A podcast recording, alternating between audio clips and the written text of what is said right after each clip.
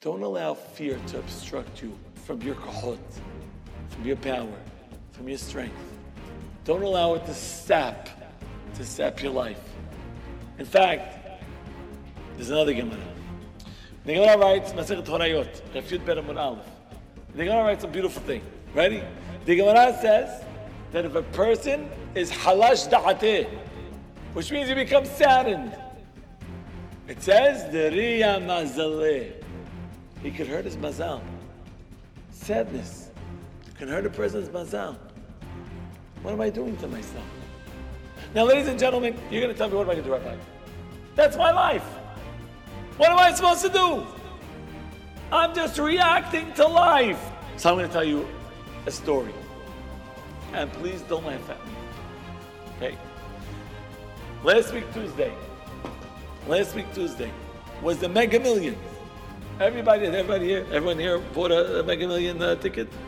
No? You didn't buy a Mega Million ticket? Get out. No, just joking. No. Imagine you would have, anyway. So the second I bought my Mega Million uh, ticket, in my head, I won. I was walking around like a billionaire.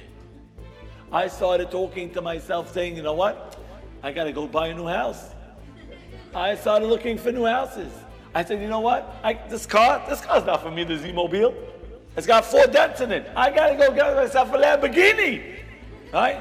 And then I'm thinking, you know what? I think with a billion dollars, I need some new friends. No, I didn't say that. Relax, okay? I'm in my house.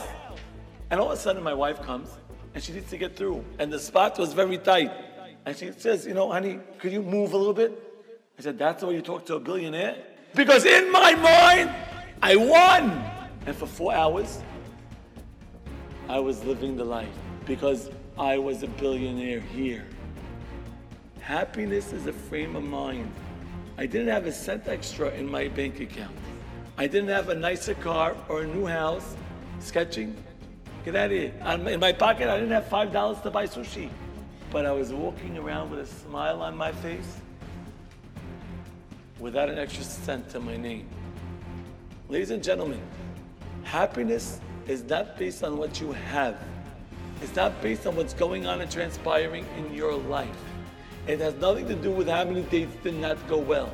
It has nothing to do with how many times you didn't get the job, or how many times you were turned down for the promotion, or how many times your, your, your uh, kids drive you crazy, or how many times your mother-in-law comes over. It's not based on external factors.